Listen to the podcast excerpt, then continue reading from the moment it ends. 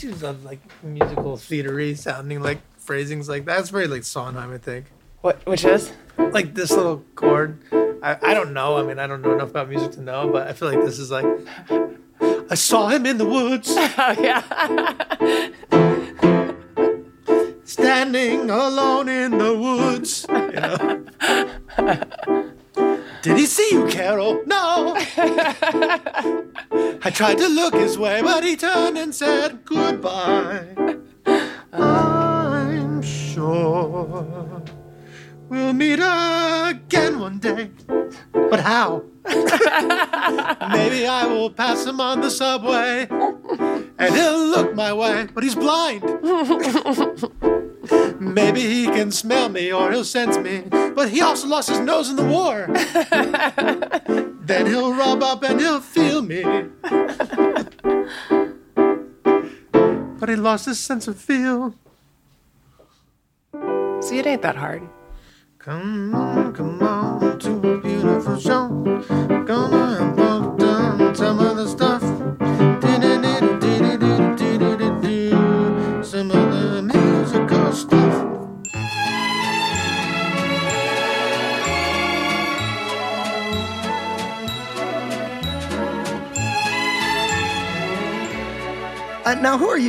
Who am I? Have we started? We have a guy uh, Sorry. here. We have There's a a guy guy, here. here. We have a guy here. Now That's he- Jimmy Doyle. He's, he's Jimmy Doyle from season one. That's right. And season Eight. Oh eight, yeah, eight for the high school reunion. Is that was that what it was? Seven. It was seven. It was seven. Frank's Yeah. Little Beauties. Because Mac was fat. Can we can we see Cormac's face or is this mic too high? I want to make sure we're getting all that Yeah, let me- that beautiful Yeah, there mug. you go. There we go. You Let's got it. that. I'm Totally. Cormac Bluestone, and Yeah, resident composer, of It's Always Sunny in Philadelphia. yes, long time pal. I'm so excited to be here. For I, I Oh, just got to say that I'm so excited to finally meet you. Uh, me. Yeah, you.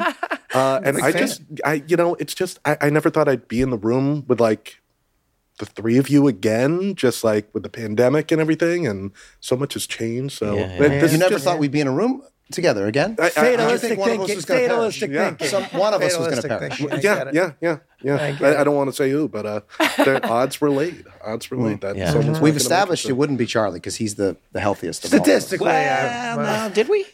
we did. We did. I won outright. He won. He We won. did. We didn't. I won in the sense that you win the competition and get all the points. We are here today to talk about The Nightman Cometh. Yes, we are. Which um, I had forgotten to watch until this morning. I was like, oh, right, I should Me too. watch it. I did the same thing. I forgot, and I was like, "Oh shit, I need to." Uh, and I have to say, I thought I just knew it all. I was like, well, I know it so well. But there are lots of surprises in there. Again, I think one of the best episodes we've done. I think fans have reacted to it in that way. Let me give just a little information about it, just so we know. Um, of course, everybody knows There this is episode. structure. We do have. We do have if a tiny bit we, of structure. We forget about it, but there is structure to the podcast. Yeah. Now, Right. Megan has insisted. You do such a good job on this thing. I don't don't know what kiss this is. don't, Don't- don't, don't- don't come on here and get, that. get her head. Thank you, she's- Cormac. I really appreciate it's already that. hard to get her head through the door. Okay, well, uh, Nightman Cometh is season four, episode 13. It aired on November 20th, 2008, which means next year around this time, it'll be 15 years since it aired. Uh, it was written by Charlie Day, Glenn Howerton, and Rob McElhenney, and directed by Matt Shakman. And music composed by Cormac Bluestone. And Charlie. In so many ways, it feels like it was yesterday. I feel like we just shot that. I have so many memories of shooting that episode, and it was mm-hmm. 15 years ago. But I want to talk about how that thing begins, unless you guys got something else you want to put on the table. How the episode begins, or mm-hmm. or how how we conceived of it. Both, because they're connected. Uh, yes, yes, they are. the way the episode begins, you know, I'm in the uh, in the back room and you hear me start singing a song like "Come one, come all for a to a beautiful to show. a beautiful show. It's gonna, gonna be, be, awesome, and all some other stuff. some other musical stuff." And then you guys are icing me out, and then it's a whole conversation of why would you write a musical just to write a musical? Who is it against? What's the uh, who's the mark? and of course, ultimately, it there is a ulterior motive in the episode, but that came out of the fact do you guys remember when we were Oh, yeah. trying to break this episode? Oh, we had a whole. Yes. There's a whole other storyline that got broken. Yeah, that we at one decided point to. we were kicking excise. around like they were trying to like break into a bank or something for a specific reason, and the musical was a distraction while they were Well- jumping back and forth doing this other thing. The other version of it was that there was a rival bar there was a bar that that that we had some kind of a prank war. That's what it was. Going it with, was. and they had pulled some kind of a prank on us, and we were going to pull the ultimate prank by, but we needed them out of their bar, and in order to do that, we b- created a musical, and that we were all in the musical Mm-hmm. because that would prove that like we couldn't have done what they're saying we did because we were all on stage and then we were going to do a whole thing where like whenever any someone was off stage they'd be going over to the rival bar to like so that was the ulterior motive. And then and and we were sort of obsessed with this idea of like well we can't just do a musical for no reason. Like there's Yeah, got to be some other reason why Yeah. we're doing it. So then we just decided well well let's just write that in. I, I never knew that about what that other story, but uh, just like as I've been thinking about this episode, so many things like fold in on itself because I don't know if you guys remember when we did the tour of Nightman Cometh, we showed an episode during that tour, Yep. and it was the gang reignites the rivalry, which Right. sounds like that Yes. storyline. Yeah, Oh, you're right. I never put that together. Wow. I never thought about that because I do think that we had always had this thing in mind of like we should have some kind of a rivalry with like a younger bar, you Yeah. know? And yeah, I never put that together. That No that that one- storyline gets wasted. They No. all get done No, it eventually. gets Yeah, one season, it goes on a card, and then it, it comes out eventually. It gets recycled. We'll yeah, get around to it eventually. yeah, yeah. I was um delighted with all the rehearsal scenes before the play. So I think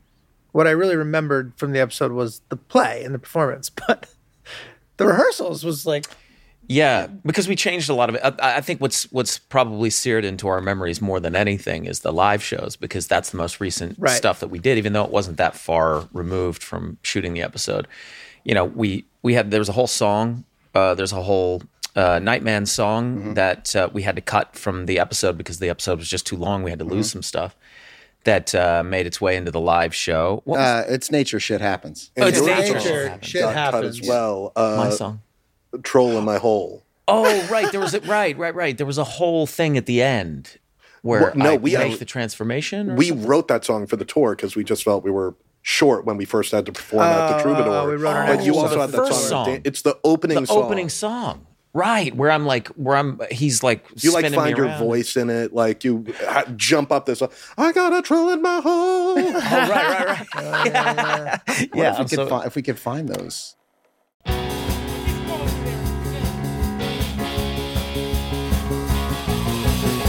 I got a troll in my hole. That's right. My hole of an apartment. I control your soul. That's my department. Everywhere there's trolls That's right, living, living in your hole. Right up your hole, Making man. you eat their bowls, make you rub their fat rolls, Rub their bowl. and all of this and more. I got, got a a troll troll in my hole. hole. I got a troll in my hole. My hole of an apartment. I control his department.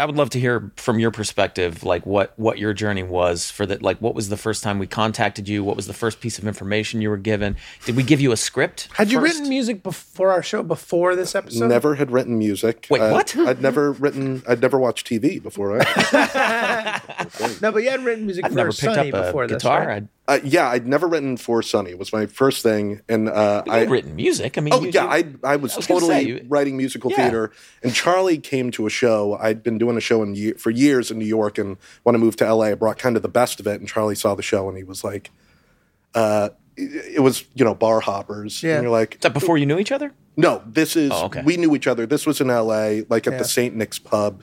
Oh my God, Saint Nick's. Saint Nick's. And uh, Charlie, after the show, was like, "Oh, that was really good. You know, we're about to do this musical episode. We were. i don't. You did not mean it this way, but you're like, we were going to hire a professional, but we should hire you. and uh, That sounds like something Charlie would It say. does. He- he would say it. No, he would say it in a different way. You, yeah, that You is don't something think I would have the sensitivity to know, like, you, you heard that I think wrong. you, I think you would word it. You would word it differently. But it, he it's did one of those not mean it that you know because I knew you. I think you guys had written the script. You were in pre-production for it, and uh, you talked to these two and uh, sent me a script, and uh, you're like, "Come in tomorrow, come into Fox, and we'll sit down and go through everything." And I was like, "Okay, I got to take my shot."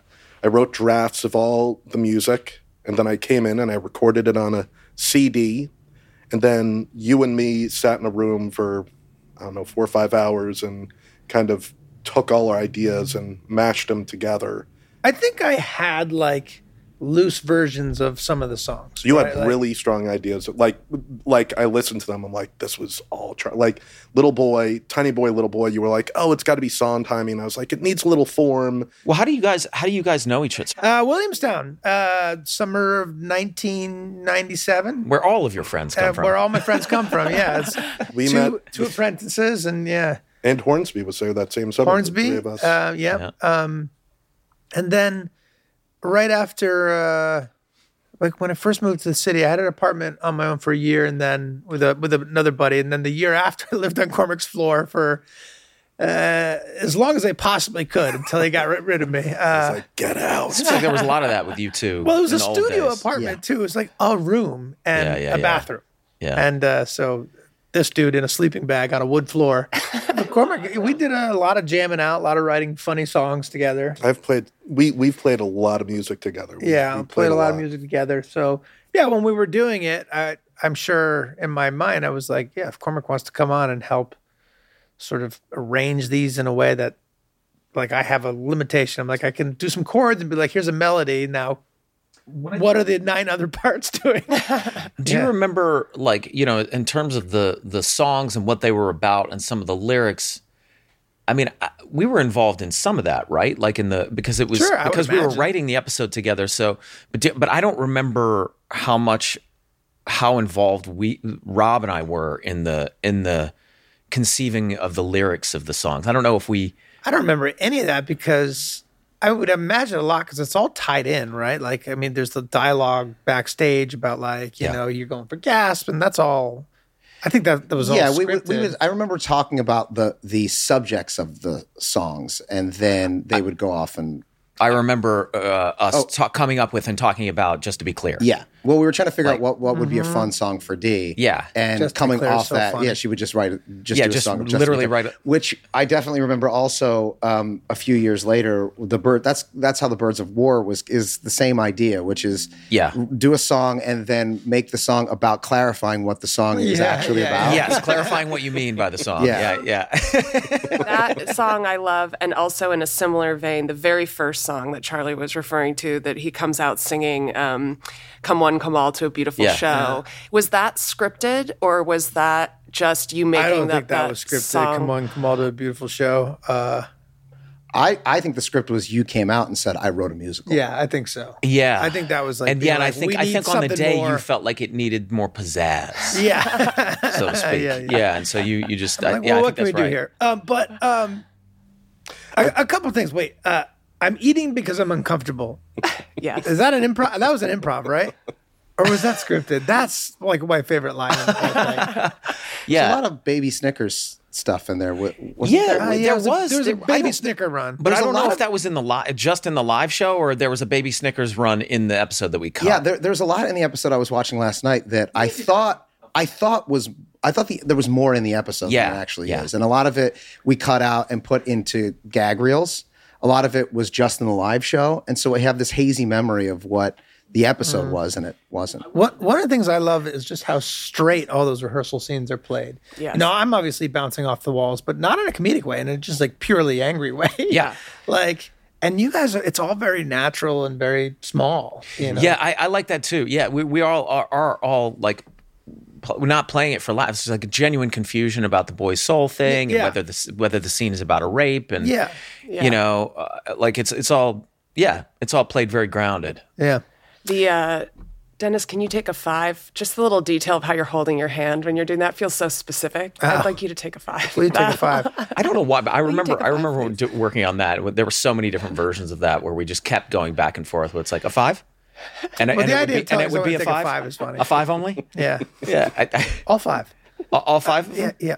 Please be gone for five. The um, five of the minutes. There's so many specifics there in those rehearsal scenes, though, that feel like they're taken from, you know, pe- like the kind of people that you meet in Yes. small town theater, like that type. Uh-huh. Like, please, Artemis, please do not speak to the talent. Also, That's I love it a little detail about Artemis when you say I could have Artemis do the song and her head pops And her up, head pops up. and she is so ready to do it. yeah, just that look, you know, she's dying to be in the play. No, Yes. you, that was that was a big impetus behind wanting to do this episode was wanting to mess around with the dynamics of community theater, like having all come Yeah. from theater.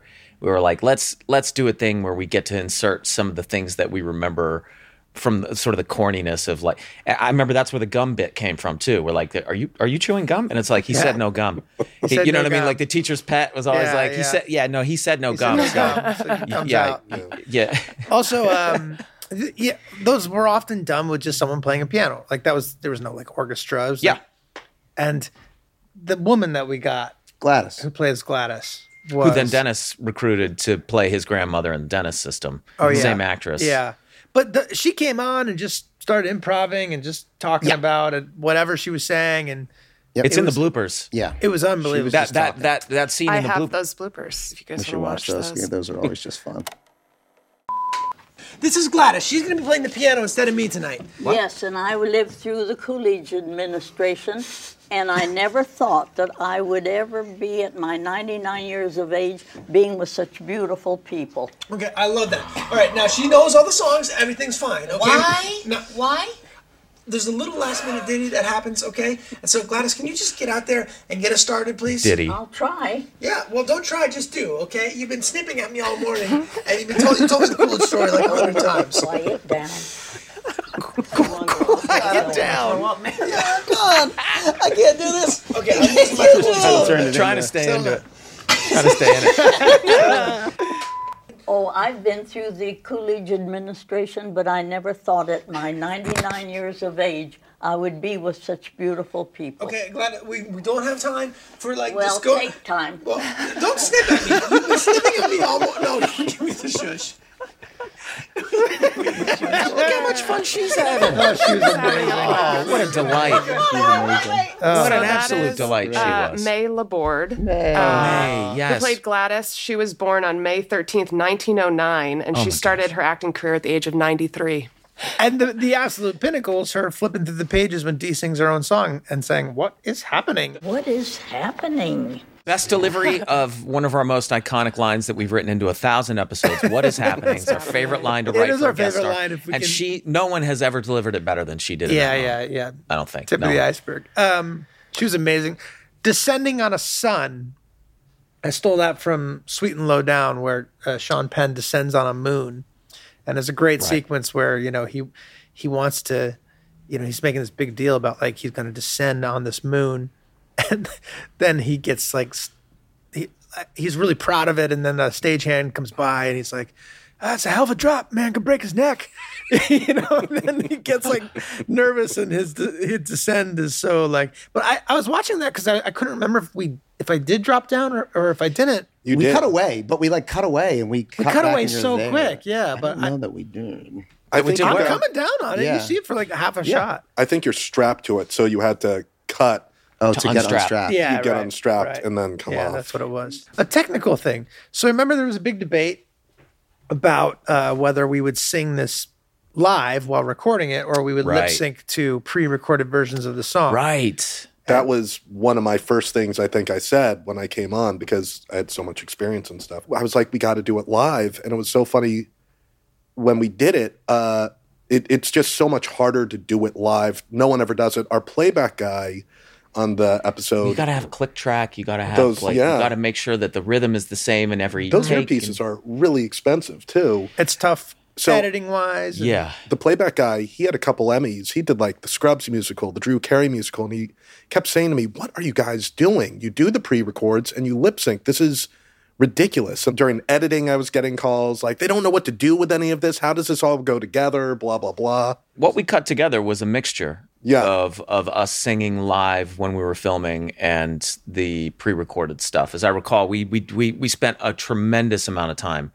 Well, the They built like a spent little a tremendous booth. amount of time. Like, yeah, Yeah. but the the the live performance aspect of it is what makes it so funny. Like if it was polished, Yeah. it wouldn't be funny. It's the fact that it's unpolished and you know people are singing off key and like uh, In those musicals that you're talking about, the episode itself becomes a musical versus right. So the Scrubs, Yes. for example, Yeah. and you'd need that to be polished. And we've done versions of that on this particular show, but this where you're putting on a performance, you have to do it live. Right? I think Otherwise almost every seems- single- it seems Well, I think and these were the exact conversations we were having. yeah. Yeah. Honestly, I see think this is why we we were don't hire a professional. You know, what I mean? That's right.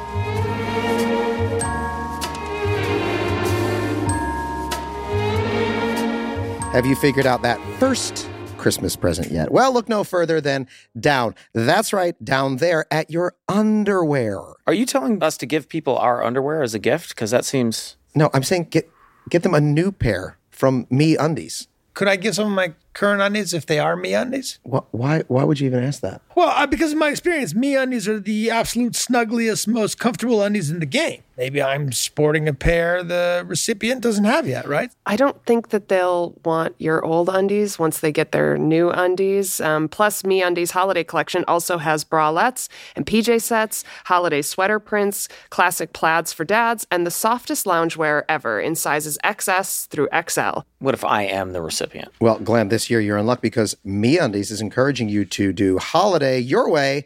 And if your way is gifting yourself a bunch of underwear, more power to you. Just dispose of your old underwear responsibly. Hmm. Okay, Glenn, we'll talk What does that mean? Sell it on eBay. Ah. To get 20% off your first order, free shipping, and 100% satisfaction guarantee, go to meundies.com slash sunny. That's meundies.com slash sunny. Guys, I have an His announcement. announcement. Glenn's got an announcement. It's a medical announcement from our friends at Raycon. Do you or a loved one suffer from chew volume anxiety, CVA?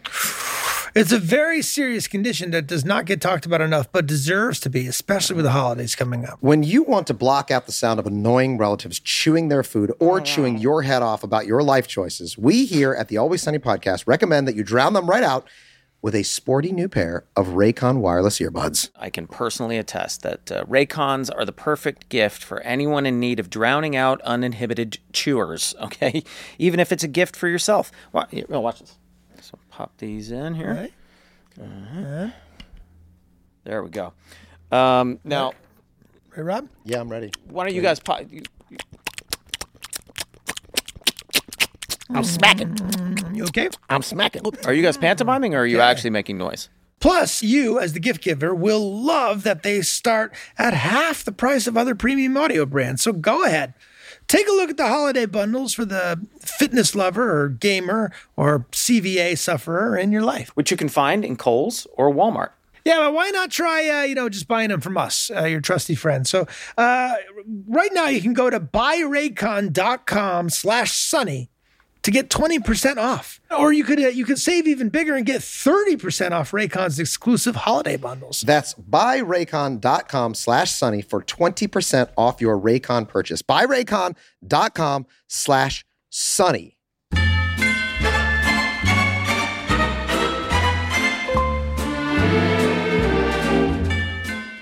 My little black sailor's cap that I wear is a homage to uh, when I was in college and I decided I want to start doing plays. There was a theater club, not a program. There was like a club, and they did plays in like a church basement. And the guy who ran it was a guy named Tom Kirkman, and uh, he, he I, like he used to be a priest, but he wasn't a priest anymore, and uh, or maybe he still was. I don't know. But um, lovely guy. I really appreciate him putting me in plays and and you know uh, but he always wore uh, like a little sailor's cap. Like that was like his thing and he wore boots and he would go he would breathe through his teeth like after rehearsal and he would go that was awesome. Magic. You know like, that was his style. Anyway it's not the story fizzles out but a little a little tip to old tom kirkman so i owe him a debt I of like that. gratitude. What about Troll Toll? Where did that come from? Well, both Troll Toll and Tiny Baby Boy came a little bit from the musical I used to do with Hornsby Paperboy. Uh, so up at Williamstown, Hornsby and I used to improv this musical about a paperboy moves oh to yeah, I city. remember this. And Tiny Boy was loosely based on a song called like uh, Happy Thoughts that he and his or kind of funny thoughts. He like starts, he gets a girlfriend, he's having kind of funny thoughts, and then the, the song gets darker and darker. Where they're like, you know, like maybe we could also get a ski mask and rob a bank, and kind of funny thoughts, you know. And then they're like, we, we'll shoot the clerk. They're like, "Mm, yeah, let's shoot the clerk, and you know, uh, it's playing against like a sweet song. And then Troll Toll was same, like uh, where he, Jimmy the Paperboy winds up in a bad part of town, and he's just like, "Oh, it's homeless people." Who uh, was the first one who realized that whole and soul, when boys whole and boys soul, who who put What's that? that? together first? That I- soul and whole sound. I Yeah. think I, I remember us talking about that in the writers' room for sure. That was definitely something that uh, Yeah. that was like a big laugh in the in the writers' room. Seems like a Marder and Rosell thing. That is such a funny one. I mean that. I mean, I, I, I, you watch this episode. It's like one of those episodes. You're like, this is from that episode. This is from that Yes. episode. This is from. It's just like wall to wall. The jokes, um, the songs, the musical. It's great, but like, there's just so much from this episode. the audience that we had in there. I believe we discussed this before. Oh my God, Who, they- who was that audience? Wasn't it an audience of people who had no and they'd never heard of the show, seen the show. They thought maybe they were there to watch a play. An actual play. I don't know, but we I don't think we warned them. We just did it, and I think there was a lot of confusion. yeah. A lot of confusion. There was- Nobody found it funny. There were And like they were 100 being extras forced to laugh. Imagine if you had no context for what it was that you were about to watch, and then Yeah. all of a sudden, uh, that was the play that was presented to you. yeah, I think we did run it from start to finish, right? did. Yes, So we just, over just and over. we just performed the play, and then it is what it is. And then we did pickups later. and we shot it like like a live show, basically. Yeah. And then we went in for coverage Yeah. and shot each moment and each scene like we Kinda would in a normal that. episode, That was all Shaq. as I recall. Did you- those cat eyes, I, you can't see a goddamn thing. oh, really? Yeah, in the You live can't show, you just painted your eyelids, That's right. Because you can't see with those cat eyes. You Yeah. can't see anything, and they they they're just They scratching hurt. your eyes. The whole they hurt. You couldn't see through them. So you they give you just a tiny little eye hole so you can kind of get this out, but really it just feels But like there's moves something around, scratch. so- yeah, it moves around, and it feels like it's just scratching your eye the whole time. So I remember when we did Troll Toll, uh, I'd written this like little bass line that you came in with, and you're like dum dum, Mm-hmm. and you had to talk and snap at the same time. And I remember, Dude, you were, you were struggling with that. I remember. Oh, I'm sure. Talk Yeah. and snap. Well, also you you wanted him to snap, but don't. Yes, And I was like in between. and you were doing don't. But what's so great about Cormac is Da-da. he's so patient. He's so patient. So for an hour, I, I'm just, I'm trying to do this thing, and he's like, "You're doing great. You're doing great." There's no way I'm doing great after an hour. And Glenn's just like, well, "Jesus that's so Christ, funny man." because I remember every time that song would start, I'd be off stage like going really big Yeah, to help yeah, you out. yeah. Oh, you're stage momming him. That's Yeah, stage mom. Well, here I am, 14 years later. I realized you couldn't see me. I'm just like you know, doing this for the crew. I, no, like, but just knowing you were there made me feel bad. Also, you you you had to write like, ah, that's so funny. I remember you writing that whole bomb, bump, ba da da, and then then you had to do a very specific thing just to get Danny into the song, which was like down down down down down, like Yeah. like here is coming your time to start singing. Yes, yes, I did. I do remember that. Yeah, because he never knew when to come in. Well, I remember I- I'd written like a draft of Troll Toll. It was this loungy thing, and you're like, no, no, no, it's got to be like you gotta da da da da da. da," Like, and I was like, oh yeah, we're doing this for Danny, and I was like, oh, it's like a little blues thing. But of course, it just put all the onus on Danny. Like, like so many of the songs are just lyric, lyric, lyric, lyric, lyric, lyric, lyric, lyric, lyric. You know, it's just like jam packed wall to wall. Uh, but yeah, he uh, on the tour every night he would hit that. But we'd have the whole band like just guys four, and everyone just go one, two, three. You gotta get it. Well, I want to get into all the music because, as as you pointed out, Cormac, this there's so much in this episode to get to, and um, to that end, I was really nervous that I wouldn't ask all the questions that like a big fan of this episode uh, would ask. So, are you guys ready for the super fan to ask Yeah, you all his questions? You're gonna have to sing out. the songs though. sure. All right, uh, we'll just bring out our our super fan, um, Lin Manuel Miranda. Hey, man. Nice to meet you. Hey, buddy. oh, man. Wow. Wow. Holy shit! Again, What a on treat. Musical Play. Well, love now, it. me- stuff. Are you familiar with musicals? Oh with my the goodness theater? gracious. Do you have any sort of sense? Long of time, how to first write time. Happy to be here. Um, yes, I love this episode. um, and I have so many questions. I'm so glad we have the composer here too. Wait, we have to talk about you for a minute. No, we don't. Uh, really? I have to talk about Oh, you for a minute. Uh, so I saw Hamilton. We were talking about Hamilton yesterday. Yesterday. Yesterday. Yes, It was were. so exciting. We were talking about it yesterday, and I was looking were. over at Meg and was like, "Oh, this is gonna be so." Oh, good. you guys, you guys knew. In the so I writers' didn't know. room. Yeah, I had no idea you were going to be here. And I Yeah, was yeah, saying, no like, like if you didn't see it w- without Lin Manuel playing, you didn't see the music. Like, and so I'm, I'm there, and we're in New York, and we're watching the play, and like I'm looking at, at you, and you're like performing. I'm like, I feel like this dude's looking right at me, but I'm like, he can't, he can't, he can't see me. he can't see me. No, I took my cat eye lenses out. Yeah, yeah, you had to. yeah, out, man.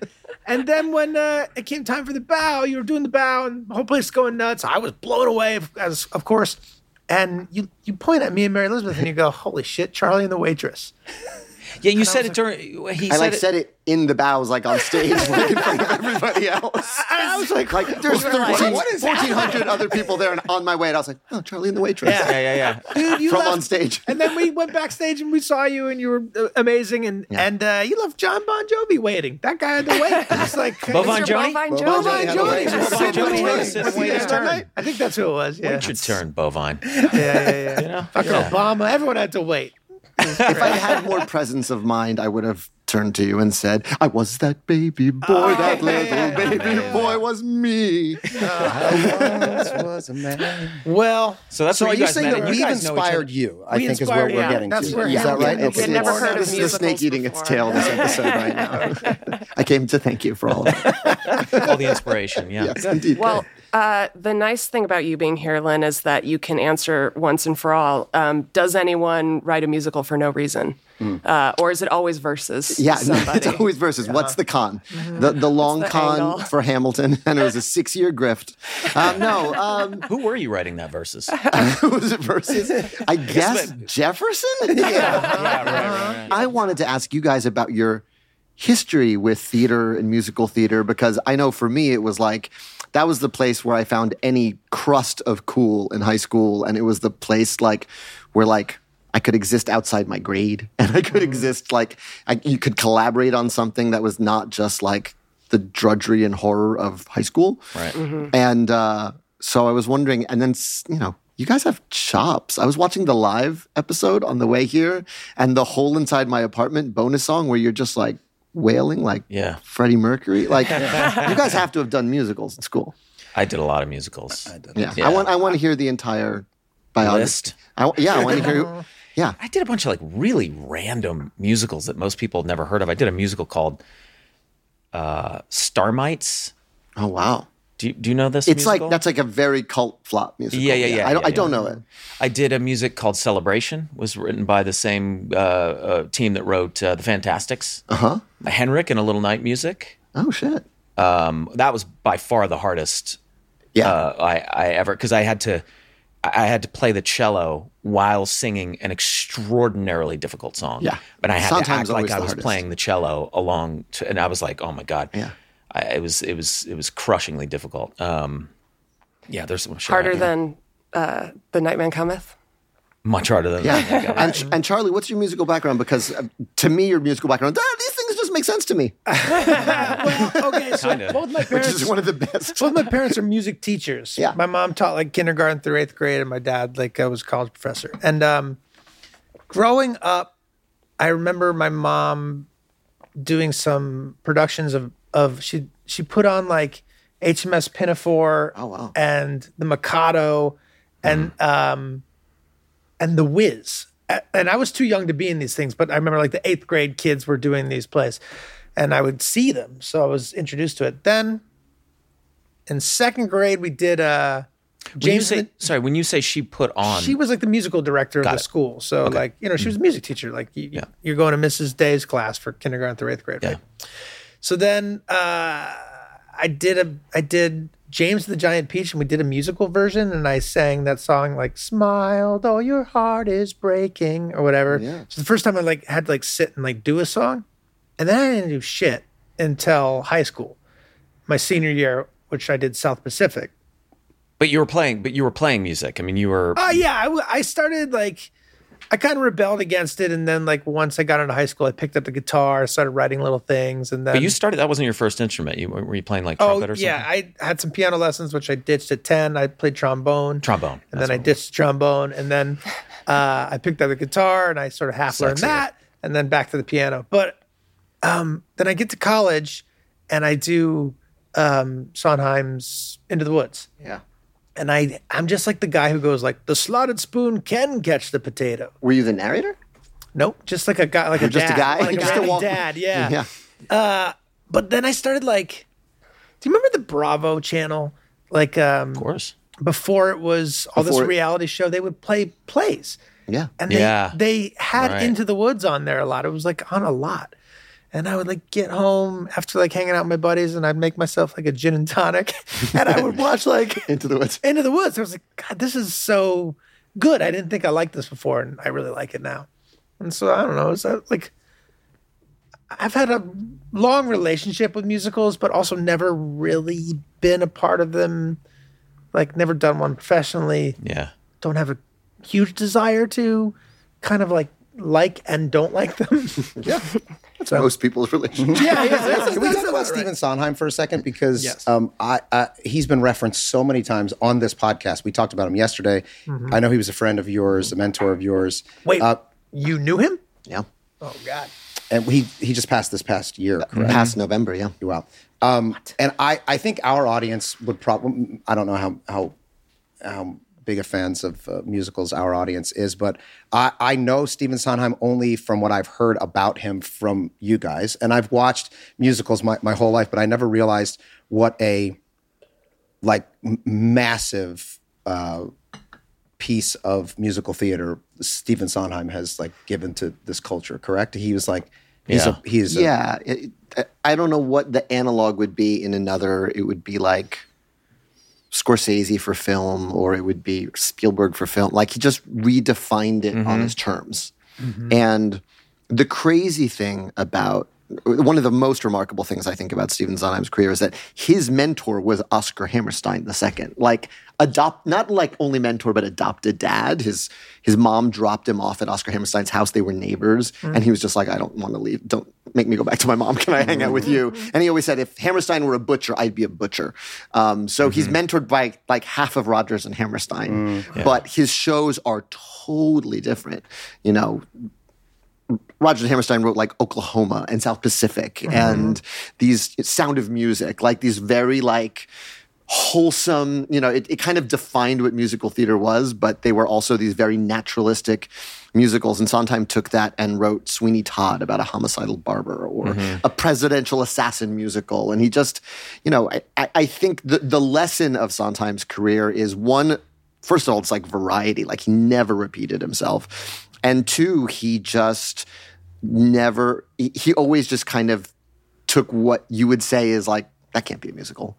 And he would turn that into like the best musical, um, which that- of course brings us back to the Nightman Cometh. yeah, do you think that coincides with like the 70s just in general like what film was doing you know where you have like the movies of the 50s and you have a lot of happy endings or you know a much more kind of big polished thing and then the 70s people start being like actually the guys just go on a motorcycle ride across the country and then they're shot to death you know what i mean I think it, it, it really was a reflection of who he was. One of the things Oscar told him in one of his early musicals, he started showing Oscar stuff when he was like 15 years old, um, was you're trying to write like me, don't write like me. If you write what interests you, like mm. you'll be ahead of everybody else. Mm-hmm. That was his big advice to mm-hmm. young Stephen Sondheim. How do you feel about that? I mean, do you do you, do you probably agree with that sentiment? Sentiment clearly. I mean, I know that that that for us was always our guiding principle. Was you know, let's just do what we think is is funny and hope that other people like it. You know, because it's our best shot at making something original.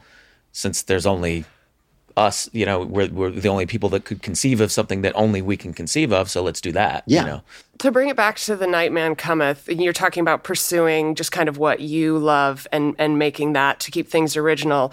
What's interesting to me about this is it's a musical that you guys made, and you usually, I imagine, you workshop musicals in front of audience, so you have some idea of how they're Yeah. going to hit once you get to like the big venues. But you guys made and recorded a musical and released it to the world in its fully finished form, the only way that it will ever exist. And I, I have a follow up question about this because it also emerged on what looks like the most insane chicken scratch pile of paper, Paper. and then gets translated by Artemis into English. She added uh, words, into- as they say. She added words. So I'm curious. Well, I'm curious how you guys workshop the musical among yourselves. Like, how do you find Well, I- boys hole, boys hole? I mean, the beauty of what we're doing is like uh, you have an absolute bailout parachute with a joke, right? Which means we don't have to do anything in earnest, which means that we can fall right flat on our face.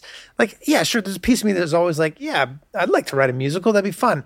I don't have the guts and balls to actually write a musical and put it in front of the world but if i write a musical that's a joke about musicals then i'm safe right? And and kind of like our our show is such a good sort of like um practice like play box for uh, sandbox like playground for kind of trying things which is like i'd like to write a david bowie-esque rock song i can do mm-hmm. it on our show or like i want to try an english accent but it's a, it can be bad Yeah, yeah, yeah. you know like I do have a question about the English accent, which is your accent as the Nightman. It's very David Bowie and Labyrinth to me. Oh. oh, here's your troll. I troll. never picked up Here's on your that. troll troll. Yeah, I have no idea. I'm just trying to keep up. I'm just trying to keep Yeah. up. I can't remember. There's something watching all quiet. There's something quiet about it that's very like David Bowie as Gareth. Well, laugh. Here's your toll troll. Yeah, yeah, yeah. yeah. I see what you mean now. Yeah. That's what I was going for. Yeah, I was going for Bowie and Labyrinth. Thank you. yeah. Uh, do you want to write another musical are you are you- is that a hope Yeah, of he's yours? always writing. I'm You're always always always writing something. You're never Yeah. going to not write musicals. Yeah, that's I. I've worked really hard to get good at it, and so I want to keep Yeah. doing it. And but but the thing is always like finding the idea that pursu- pursues you. Like it can't just be, you know, I've I've written ideas where I've I've written my way and I go, oh, I I think I'm done. Like I'm not interested in c- pursuing this anymore.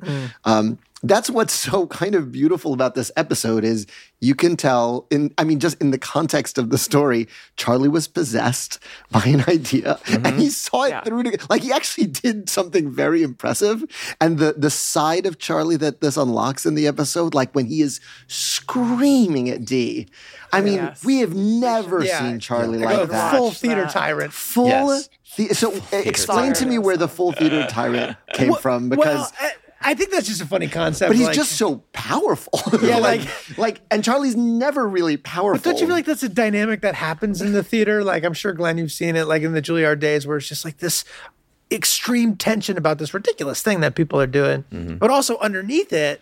I feel like he's his I- trying to get this girl to marry him, And his- and his he's got IQ everything riding on it. you That's know what I mean? Like Right. he's like, I, I need this play to be good. your last shot. because it's my last shot. I'm going to propose to this Yeah. woman. There's moments where your IQ goes up hundred points. Yeah, yeah, As yeah, Charlie- yeah, like yeah, when he goes, true. turn the page over. What- What is it? yes. Nothing. That's what you'll sing. Go ahead and sing like that. that is brutal. Yeah. Is that This, uh, Yeah. this I want to play this section. 'cause He's this in is his one full, my he's in his moments. zone. Charlie, this is my big song. Yeah. Everybody else has a big song. I deserve to have one. Uh, do you? Don't screw me like this, Charlie. do. Come on. Screw you! Oh, I'm sorry, D. Um, Look at you let me try wringing your hands. something. Uh, let's see. Was it? Did D write a musical and, and come to Charlie with it? No, Charlie wrote a musical and came to D with it, and the gang. And the gang likes to screw it up and make it about themselves and take it away from Charlie looks and genuinely ruin his hopes and you say that. dreams. so let me tell you something, D. Let me break down a scenario for you. I could cut the song, okay, because I wrote it. I could have Artemis do the song, okay, because So you ready. did not write it. Or I could strap on a wig and I could do the song myself. So you tell me, little miss all that, what do you want to do? A song or no song? Like a funny thing happens when you're doing a scene like that where like I'm just screaming at Caitlin, right? and I feel her feeling screamed at. Like I can feel her starting to be like, well, he is, whether it's the actor or the character, this man is sc- fucking screaming at me. Yeah. And I can't like soften that blow. I can't be like, all right, well, let me back it off a little bit because she's getting upset. Like I got to stick in it.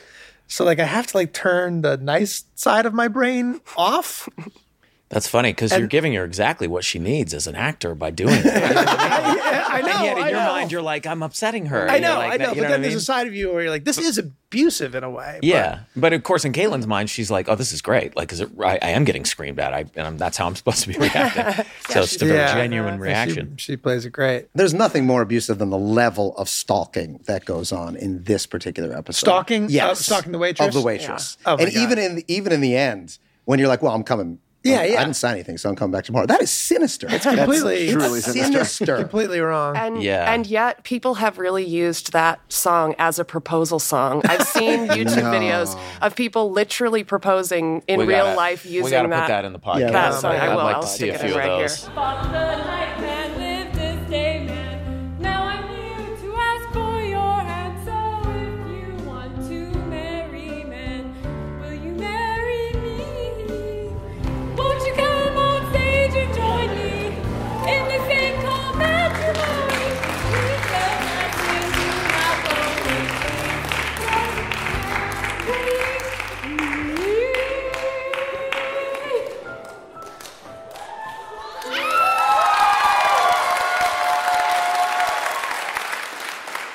As you were saying, you wrote it with this out, which is it's supposed to be funny, it's not supposed to be that good, and yet everybody loves it. They love the songs. Like you, you somehow looped around again to create something that isn't a joke that is Yeah. I genuinely mean, this is the power of music, man. I, I'm Yeah. sure you have experienced this. Is that it, it reaches people beyond what? Uh, now I'm doing the George Bush thing. It reaches, it's reaching you to your soul. Uh, I don't know. It can just tap it like that. I was. It was. I didn't know anything about uh, Hamilton when I when I went to go see it. I just heard it was a hit.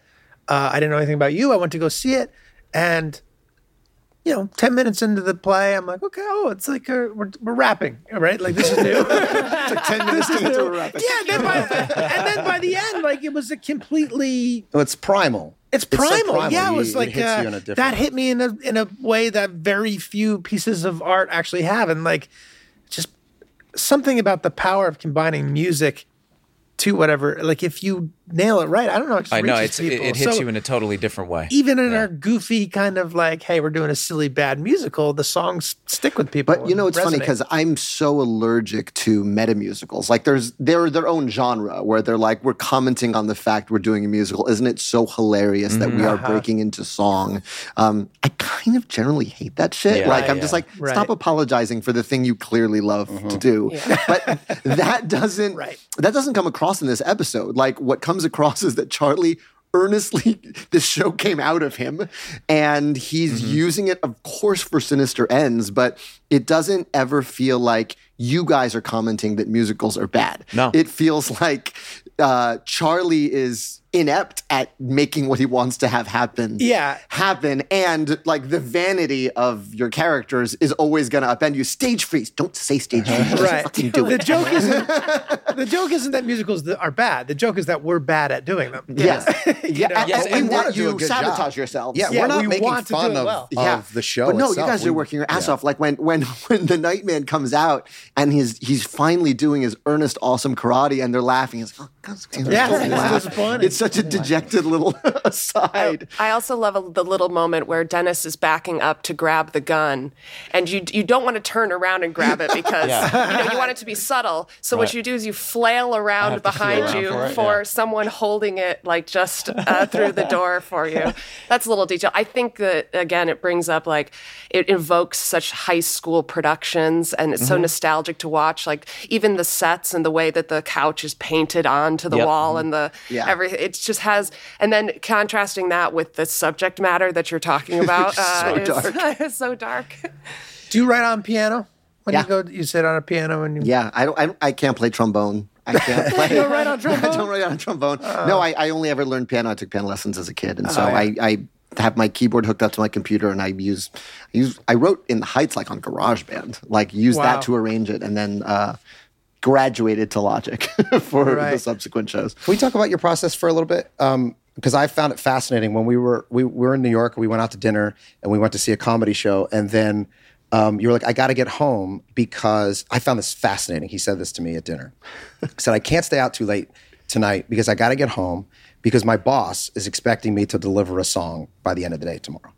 And I thought he was joking, and I laughed, and he was very serious. And I was like, "Who's your boss?" Right, right. serious. He- he- I mean, he was like, "But you were you were earnest insofar as you had to deliver this to your boss." And I was like, "Who is your boss?" who could his and it's the head possibly of be? music at Disney. What's his name? Who's also a My friend? buddy Tom McDougal, yeah, Yeah. he runs he runs music for Disney, and I was writing a, a song on uh, for an assignment for him. Yes, and and I just found that fascinating because uh, to me, if there's any artist in the world living right now who doesn't have a boss, it's you. However, I but I found it interesting. First of all, obviously you're respectful of somebody who's paying you. You're a professional, paying you, and they have an expectation of delivery.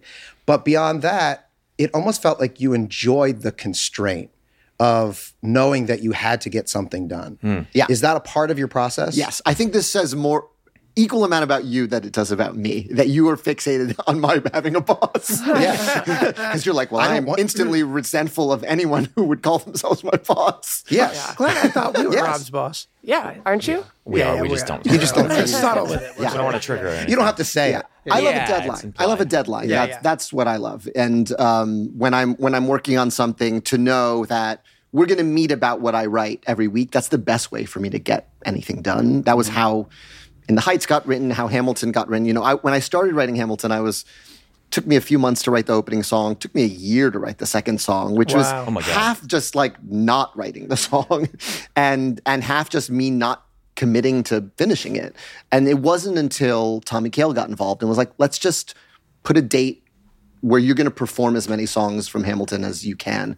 And that, and we'll just commit to that, like seven months from now. And I wrote eleven songs, Mm-hmm. so that that tells me that like I need a deadline to Yeah. get anything. Yeah, done. because then you can just keep chipping away at something. At a certain point, you're like, okay, I have to move on. And only when you've moved on from it can you go back to it and be like, oh, it's not as bad as I thought it was, or it's even better. Yeah.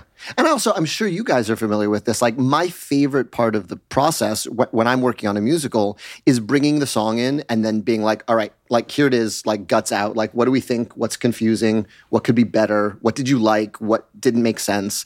And and I'm sure that's how you guys work too, in terms of like, It is, and ideas. this, I think this is a great lesson for young artists and people who are trying to get into into creating anything. Is the idea of iteration.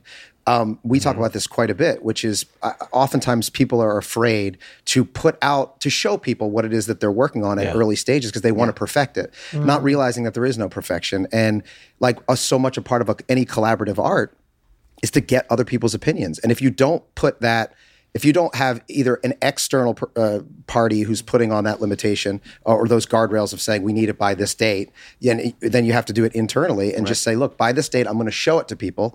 And there's no, that's not a failure if someone says, oh, that's pretty good, but what if you tried this or what if you tried that? That's all a part of the process. And even the the people who are the greatest in the world at it, like to hear that, I think like an audience member to hear that, that you also fear that and also will sit down yet at an early stage and show it to somebody and take notes, I think is really inspiring. yeah.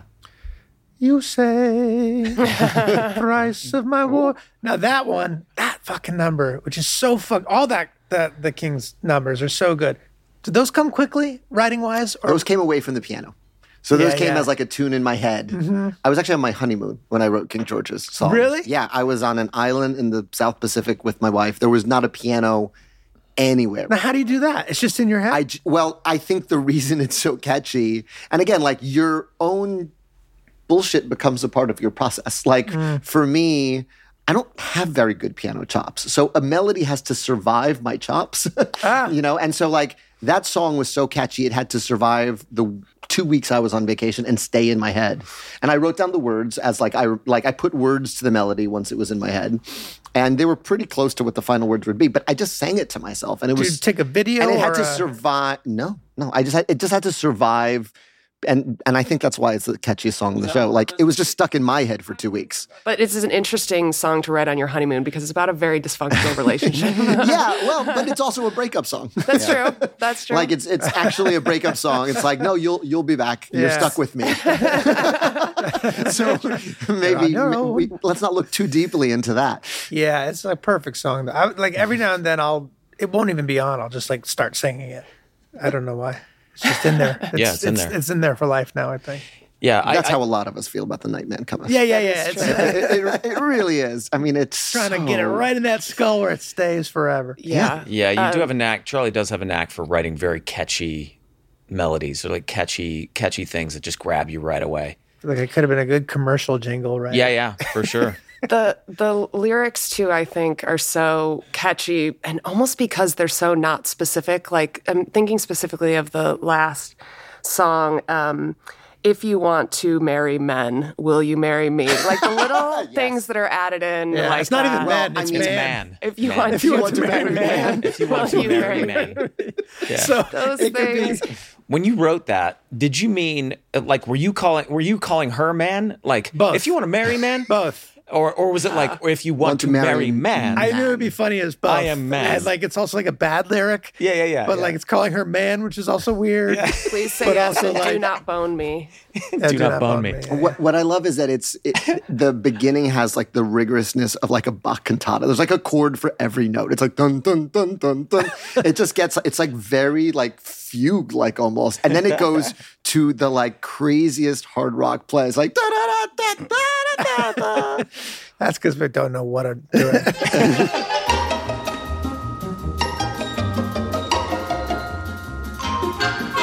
Today, Creeps and listeners, we are supported by Athletic Greens and their delicious five star, lifestyle friendly green powder, AG1. All right, you know what? I, I can start this time. Have you guys ever counted uh, all the way up to 75? to sev- 75 like just what do you mean just because Well, yeah, I guess there's a reason. That's because that's the number of uh, high quality vitamins, minerals, whole food source superfoods, probiotics, and adaptogens in AG1. you know um i'll be honest with you guys hearing 75 of all of those things every time we advertise for athletic greens it kind of becomes like this uh, sort of amorphous blob of a number. But you know when you break it down and, and and and count it out one by one i mean that is that 75 is a lot of nutrients. Yeah, and they're all together in one place, all together in one place, and it's hard hard to get any group of any size together in one place. It's hard enough to get the four of us together in one place. Uh, yeah no it is. Uh, that's why we have to do this remote thing To make it easy, Athletic Greens is going to give you a free one year supply of immune supporting vitamin D and five free travel packs with your first purchase. All you have to do is visit athleticgreens.com slash sunny. Again, that is athleticgreens.com slash sunny to take ownership over your health and pick up the ultimate daily nutritional insurance.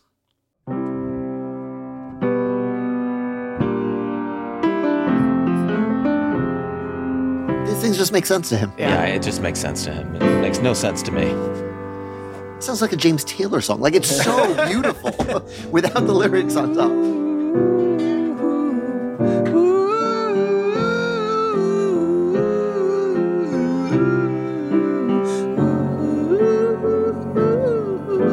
But uh but the Tiny Boy Baby Boy is a total Sondheim ripoff with with those kind of chords. Like Right, because it's a two chord jam, but the chord on top is very like a like major seventh. Major seventh, yeah. well, I don't know these words you're saying. But That's the thing that this is why I never pursued music because all that shit I can't it, I can't get that shit. Oh Yeah, that's probably perfect. could, You could. it's just names for what you're doing. Right, right, right. Yeah. That's really all it is. Yeah. Right? Isn't that it? Yeah, it's does uh, sound very it goes. Sondheimy.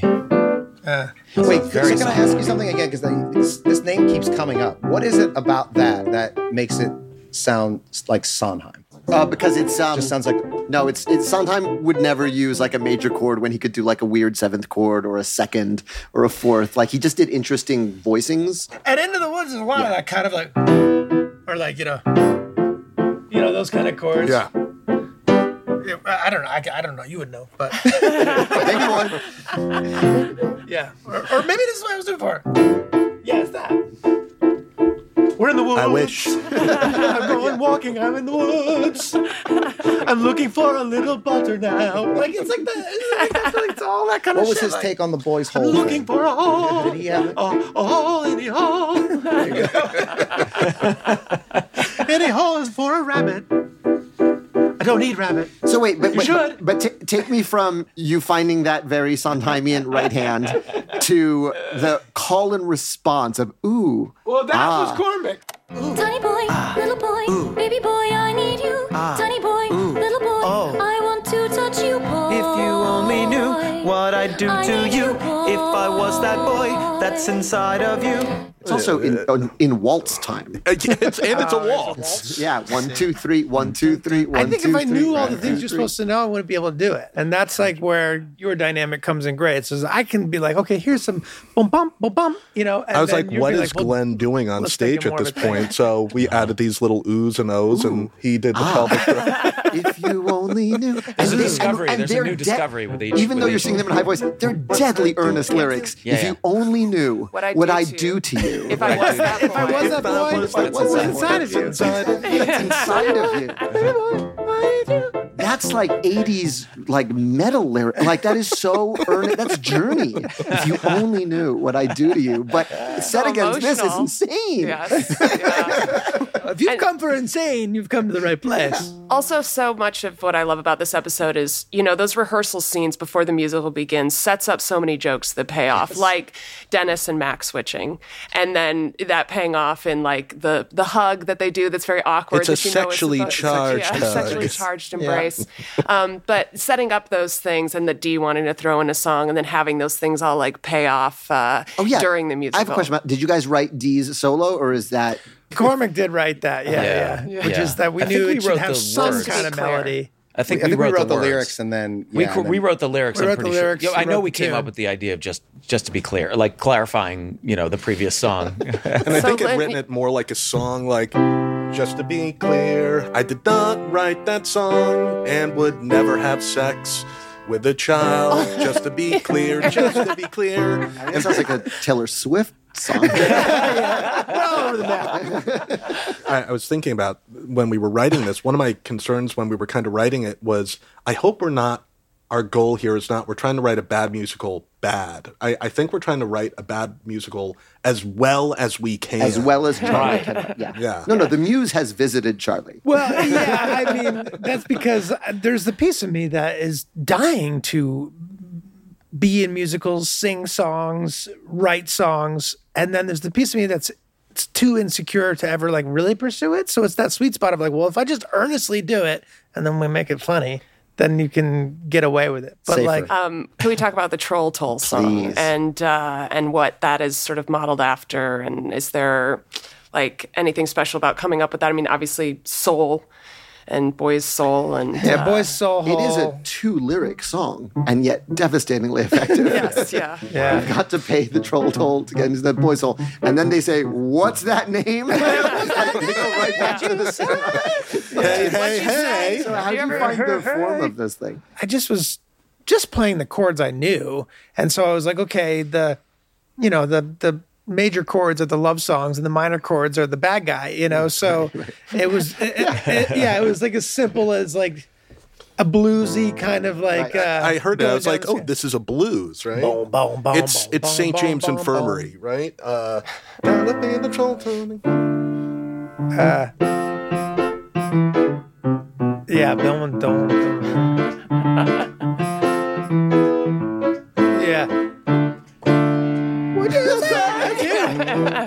it. Hey, hey, hey. Hey, hey, like Fat Albert. That's a good thing to. That can work in any musical, really. Just saying, "What'd you say?" What'd you Just say? having Hey, people, hey, hey. uh, yeah, Evergreen. yeah, Yeah, yeah. And then what was what was Danny's reaction to this? How was what was his level of Danny was gung ho to do it, but he took I- a little. I, had I it's the craziest story, and I'll say it as quickly as possible because I, I'd met Danny a few times, but so we show up at the high school because we did this whole thing at one location.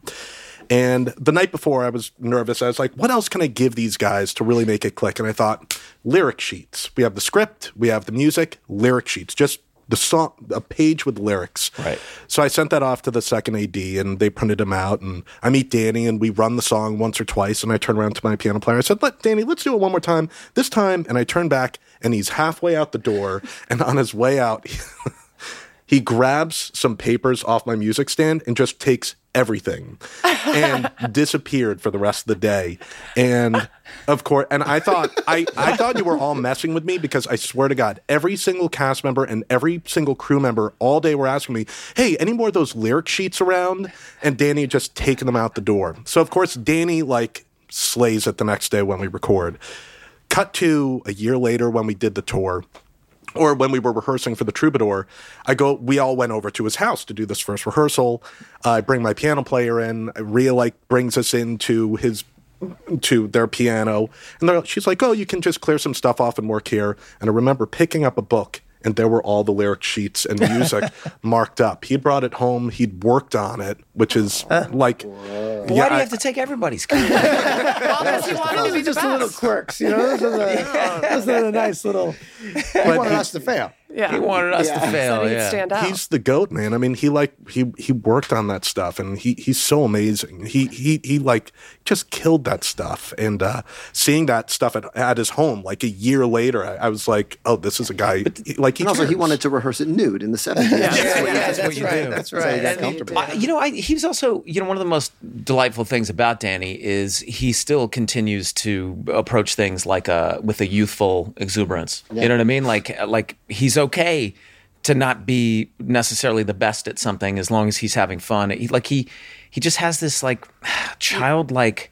You see that in the scene where he gets assigned to the troll, and he's so excited. yeah. But one of our comedy tricks is always like trying to subvert the expectation. So you're expecting him to be pissed that he's going to be the troll and like offended. Yeah, right, right. The second he's Delighted. excited, you're like, well, there's a joke. Right. His Like, entire social media presence is based on him taking pictures of his feet in different locations and calling it Trollfoot in true. New York, Trollfoot in Paris, and it's just that. That's how much he's Did that come it. before or after the musical? that came after the music. That was that. Oh, that was After, yeah, right? well Yeah, after. Yeah, yeah, Okay. yeah. Dayman becomes Nightman. Danny DeVito became Troll, Troll. He became Trollfoot. Troll man, troll. I mean, this this episode was truly um, the first. This was our our our way to understand how the audience at large was experiencing the show because there was no social media at the time. There was no. We were making a television show, so we did nothing live. We had no indicators as to whether or not people were watching the show or enjoying it. Um, we had no interaction with fans other than other than out on the street or like Nielsen ratings. Yeah, yeah. So the very first time we performed this um, was at the Troubadour, and it was mind blowing. We had people like who knew every lyric to every song, they knew every line in the episode, and they were laughing before we were delivering them. To work in television and to be able to go out and to to perform live, mm-hmm. what a gift! What a gift that you get to see on a nightly basis how things are being received. It's fun. Although I guess like when you're doing a play, obviously people aren't singing along. Um, have you played like some concerts or some venues where people have had the opportunity to sing along? to Dude, oh, I went to a show in London of Hamilton uh, six months ago. The entire theater sang every, Every single song. song. really? Yeah, everybody knows singing it Well, that's forwards awesome. now. Hamilton was a really interesting case because I remember when no one knew the words, when we started previews, of course. and and people were going out and sort of talking about the show and watching that front row slowly become like the live teleprompters hmm. over the course of the first year because we, we oh. didn't release the cast album till like a month after we opened on Broadway, uh-huh. hmm. and that was our ambassador more than the show was. You, you know, you can only serve. 1,400 people at a time hmm. uh, on a given night. But then the way that album went out into the world was really like totally unexpected and then and then it went from like we're showing you our new show to reading on twitter like whatever line i fucked up that night they're like we saw it tonight and you fucked up this line Because they know it better than that's the downside of audience feedback. Yeah, well, exactly. there's both sides, right? Is there another example, and and uh, forgive me for not knowing, but like of the person who's writing the musicals, starring in them? Like, has that been? I mean, I'm sure it's been done a few times, but like, what? A, what? You. Oh, yeah. Well, but you're, you're talking like- about like, in, in, uh, th- in a theater yeah. setting, Yeah, like, like in a like Broadway big setting. Broadway hits where the person is also the writer. um there it, it was very much the case in the beginning of musical theater like george m cohan famously did that like he wrote yankee doodle dandy and starred in yankee doodle dandy um, and then there were and now it's more of a thing like again like sarah bareilles like went in wrote waitress then went into waitress she's amazing in it um, There's a young theater writer named Shaina Taub who's like incredible and starring in her own shows. So um, yes, but it's it's it's rare. Yeah. It's part of what's so electric about seeing the performance, right? It's like, uh, Yeah, but f- I mean, for me, the hope is always that it lives beyond me. Like, Well, yeah, that's- you know, that's that's the the hope is you just write something really good that lasts. Um, I love In the Heights, and I remember seeing that, and I, I, I remember thinking, "What's going to happen when this guy leaves the show?" And uh, I mean, it's a terrific show; it lives on. The movie's awesome, but I remember seeing you and thinking, "What what happens when Lin He Manuel becomes leaves the, the, the show?" Piragua guy. yeah, I just, I just- yeah, I just get older and Yeah, get you a just gut, get and I play the Piragua guy. and then when you were at a drive-in about to get into a fight, Yeah. the words of the Piragua guy will calm you down. that's what we, that is what we're listening to. You heard Yeah. that story? I did hear Yeah. that. we were listening. We In were listening to were In the Heights, but we were blasting listening In to, Heights. and, and it was I thought you were Piragua listening was the Hamilton. song. Okay, that's right. Yeah, yeah, But he heard Piragua and it brought him back. Uh, yeah. Just And calm him like, down for a yeah, second. Yeah, yeah. Like it's it centered me again. That's the power. Just you thought, keep scraping by. And that is the power of your music. Yeah.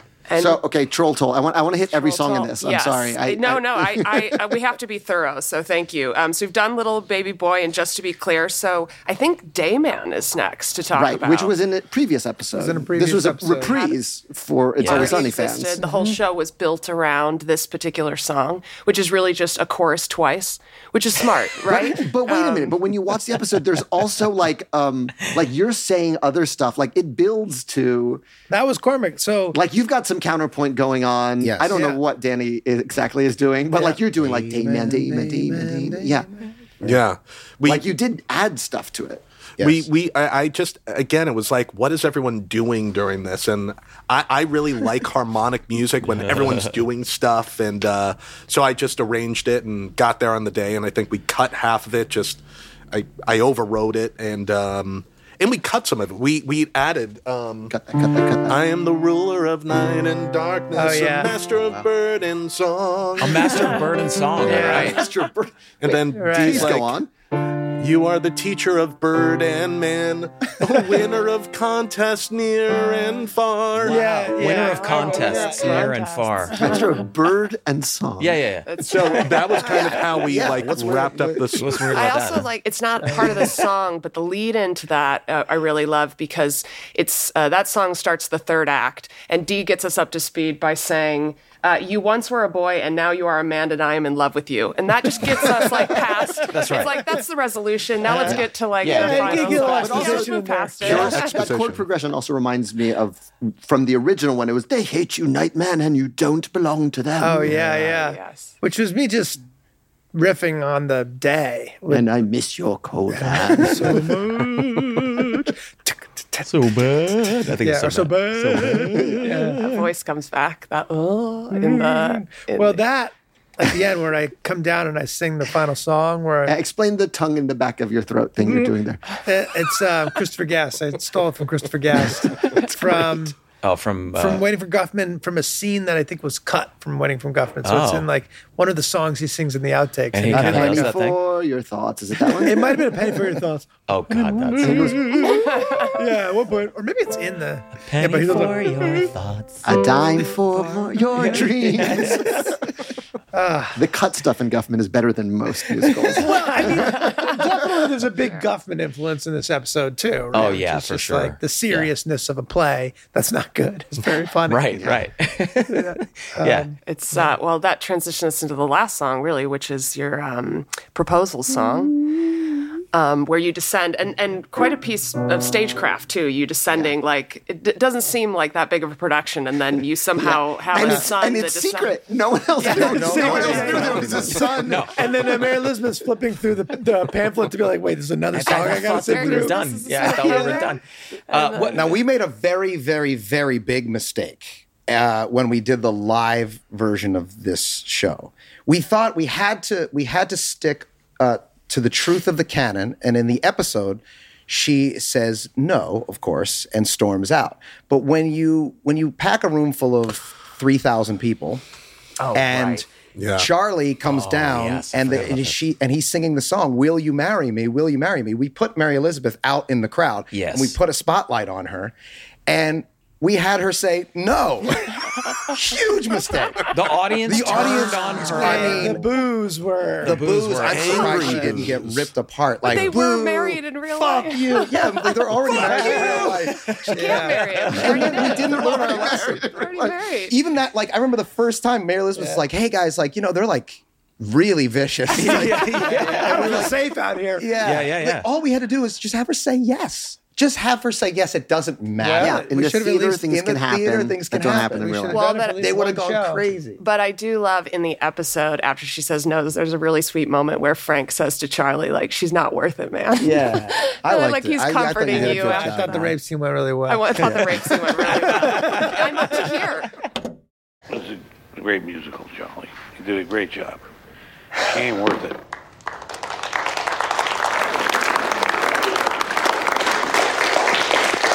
Especially nobody just writes a musical for no reason. I am here. I am. I am past here. And by the way, I thought the rape scene went really well. I, I, I am here. I am here with it, and that was awful for me. And if you bring this up back to the apartment tonight, I'm going to smack you. I swear to God. Well, we got to do another season of this show. We're going into season 16. Um, if you ever want to write a musical um, I for could us, not. I would not be- possibly presume to improve on this incredible today. It's, Don't it is Disney. It is a Disney show now, so it's all in the family. We could call your boss. That's what I call my boss. That's we could call your boss, Tommy. Is Tommy his name? Tom. Tommy. Tommy. Tommy, Wouldn't even know it was long. give us Lin Manuel. We only need him for a week now. Get him off the stage, Tom. Get him back in Hollywood. Come on, let's write a song right now. These things just make sense to him. Now we'll rap or something. You'll It's like, throw it out. You know, yeah. Look, you'll make one twenty fifth of what you make now per week, but it'll be a lot of fun for us. Yeah. I think it'll be less than that, actually. We'll- we'll- Less fun? we'll- yeah, we'll talk. Less money. All right, work we'll- something he doesn't out. need the We'll money. work We'll work it out. We'll work it out with Tom, Scale. and Tommy will let him know. Yes, Yeah. exactly. Your boss will let you know. You don't have a boss. I cannot tell you how mad he got when I said, You don't have a boss. Yeah, yeah, yeah. There's no one in the. I was. You don't have a boss? I was frustrated. You for wrote. Hamilton. Why are you? You don't why have do a you, boss. you don't have a boss, man? Can I just break this down for you? You don't have a boss. And then some he- guy he named writes for Tommy the- was like, guy was at the drive. Is drive. that right? Yeah. Lin Manuel doesn't have a boss. Let me tell you about his father's debts. But I think you're right. You did rightfully say, like, I think you're talking to yourself, man. Like, you're getting very worked up about it. this. Yeah. And I was like, well, maybe I am. Yeah. Yeah, you were, yeah, yeah. It was. It was like uh, sort of just. You're ready to mete out justice. There was Yeah. no one to mete out justice to. Yeah. Rob Justice was there. no one Rob adult Justice- justice Rob to Justice showed up at our dinner. He Yes. never being shows up when you Who want told him you you have a boss? You want to write Rob Justice real quick? Come on. I know you can do it. Oh, we could. I do think it's very telling um, that th- somebody else who reached out um, about Nightman and then became a fan of the show is Bobby Lopez. Yeah. um, is a big fan of Sunny, which is really cool. Like to hear that too. I mean, Bobby is one of the other giant pillars of of musical theater Yeah, right wrote now. Book of been Mormon, wrote incredible, Frozen. and the fact that he really enjoys what you guys do is is awesome. He said, uh, didn't he also do Avenue Q? Yeah, he did That Avenue was Q. his first. Every he said he'd watch Nightman Cometh every night. He was in rehearsals for Avenue Q. Oh my god, Yeah. It's crazy. that's wild. Yeah. I met him. you guys it's it's about putting on a show like it it hits the same sort of like pleasure centers in your brain that guffman does that like yes they may not be great at it but they are doing their damnedest to put Yeah. on a show Just even down to the costumes, like the ill-fitting costumes, and Yeah. she's going to rip the pits, but they can't because they're expensive. and don't. they have It's to a return rental. them. Yeah, It's yeah. Don't do not rip that. the cognitive dissonance of Dee dressed as like Princess Peach while holding a coffee thing, like Yes. it doesn't Yeah. make any. She She fucking was dressed like. Princess Peach. Yeah, she was. Yeah, that was always the idea, think that right? was the It's look, just yeah. dressed like uh, yeah, that princess. That's the Mario Brothers. Yeah. Yeah. princess.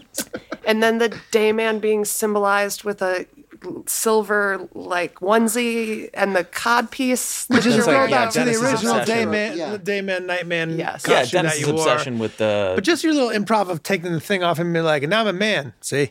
Yeah, Added that little C in. because it takes a minute to get Yeah, yeah. the reveal. See? uh, There it is. through, but, uh, Well, Lin, you this has been an honor to have Yeah. you, Thank you. have you here. Cormac, you as well. honor for Thank you Yeah, joining also an honor to have you. Could we play us out with some Dayman? Just just a little Yeah, bit. man. Just play us out. Yeah. Uh, See? see ya.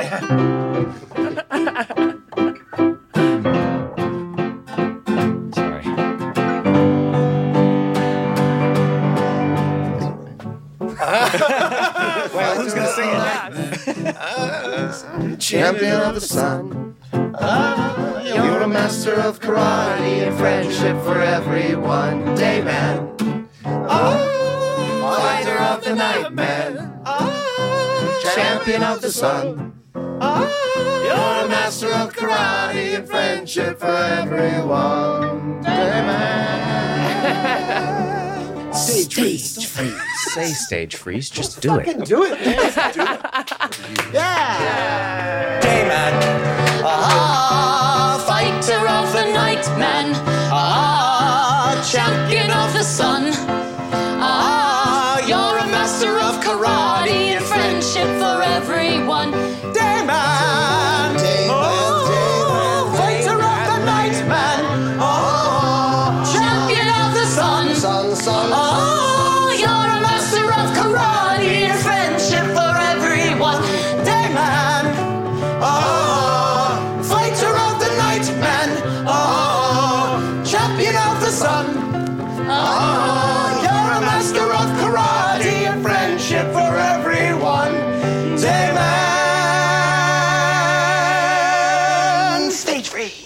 stage freeze, just do it.